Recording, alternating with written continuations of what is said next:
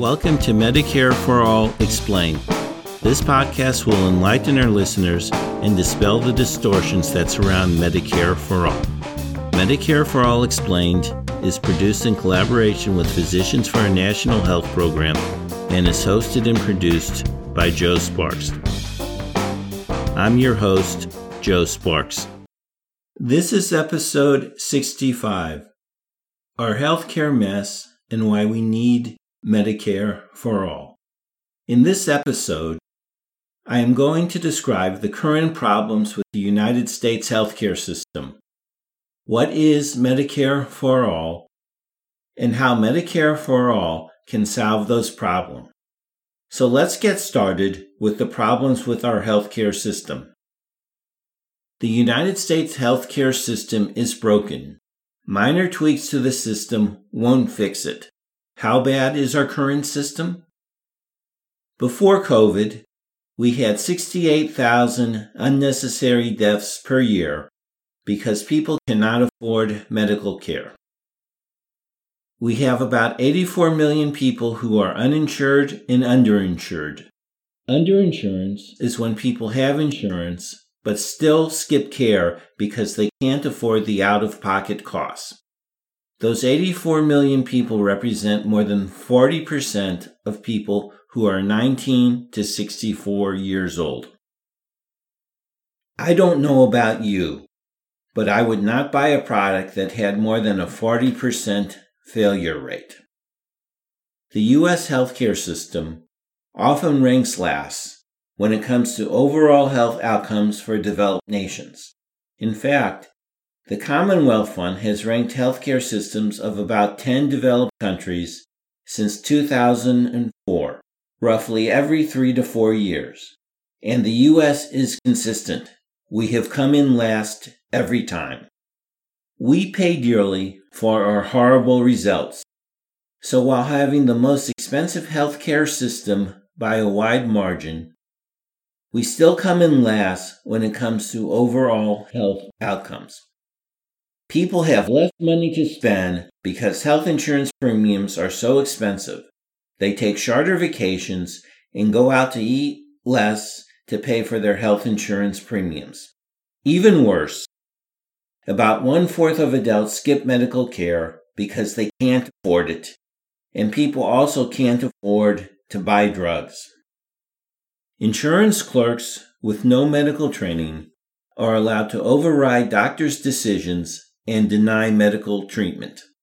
Imagine if you're at your doctor's and they say, See that random person on the street? I think they should decide if I can treat you. That is ridiculous. And yet we allow insurance companies to do the equivalent. All this contributes to pain, suffering, and the 68,000 deaths mentioned previously.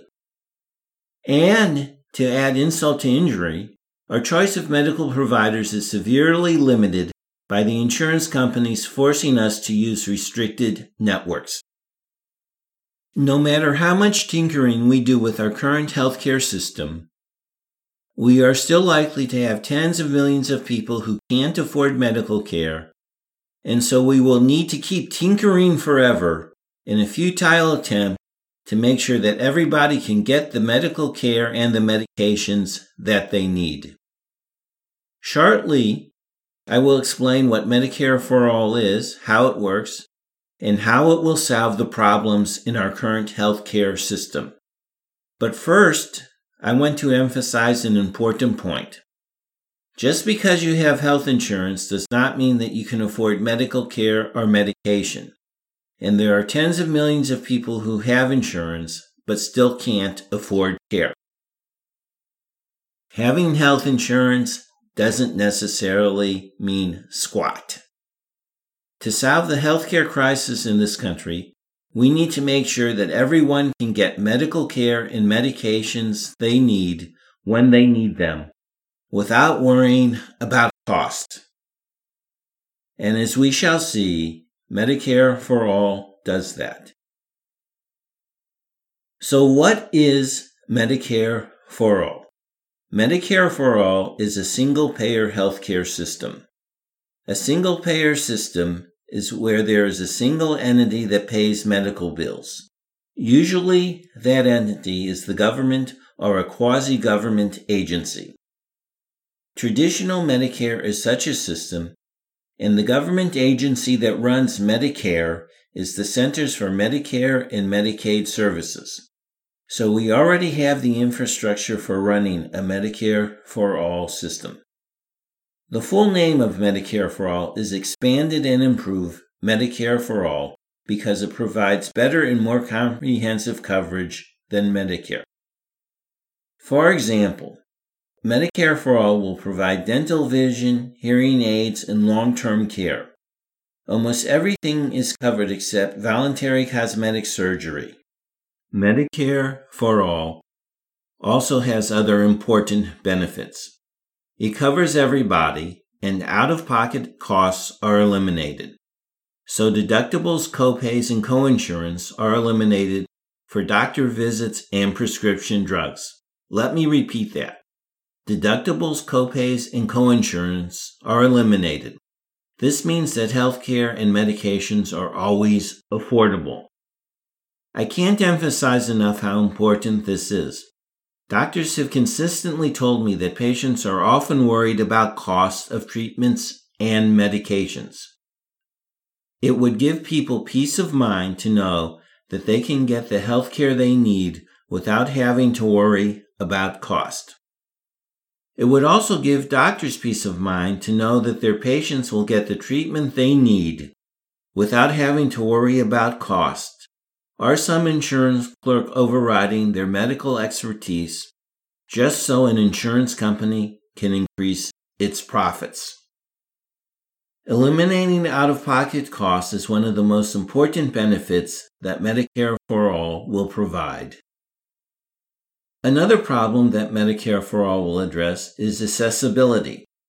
Right now, some low income urban areas and rural areas lack necessary healthcare facilities since they were closed because they didn't produce enough profit. Medicare for All would allow us to put facilities and resources where needed and substantially reduce problems with accessibility. One of the best features of Medicare for All is that it provides more choice than current health insurance. Medicare for All would allow you to go to any doctor or other medical provider in any hospital. Insurance companies' restricted networks are eliminated. And as an added bonus, you can use a doctor or hospital in a different state without a problem. And you don't have to worry about changing doctors if you change jobs or if your insurance plan changes annually. While I will not discuss this in detail, there are some substantial economic benefits that Medicare for All will provide. Medicare for All is very likely to reduce the nation's overall healthcare costs. While the estimates vary, it is reasonable to assume that a single payer healthcare system would save anywhere from roughly 5 trillion to 12 trillion dollars over 10 years. This money could be used for other priorities such as education, child care, or infrastructure.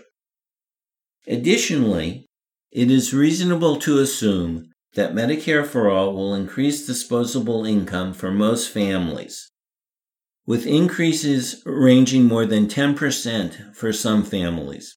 Again, these estimates vary and are dependent somewhat on the circumstances of each family. However, it's reasonable to assume that more than 90% of families will have more spending money with Medicare for All. This has been a long way of saying that the special interests and politicians who say we can't afford Medicare for all are wrong. The developed nations that have single payer healthcare systems have lower healthcare costs and generally better overall health outcomes than the United States. In other words, we can't afford Medicare for all it's our current healthcare system that we can't afford.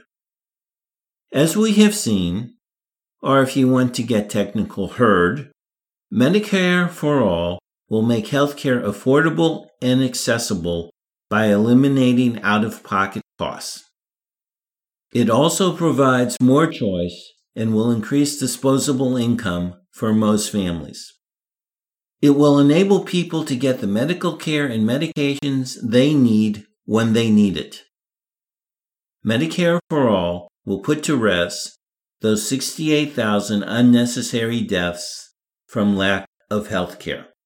For me, the question is not when we will have Medicare for all in the United States, but why we haven't done it already. Thank you for listening.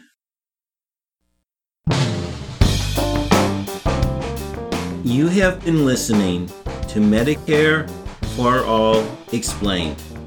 Remember to tell your family, friends, and colleagues about this podcast. Information about Medicare for All Explained can be found at our website, MedicareForAllExplained.org. The music for this show is Super Bubbly by Jesse Spillane. The logo was created by Lily Sparks. Thank you for listening.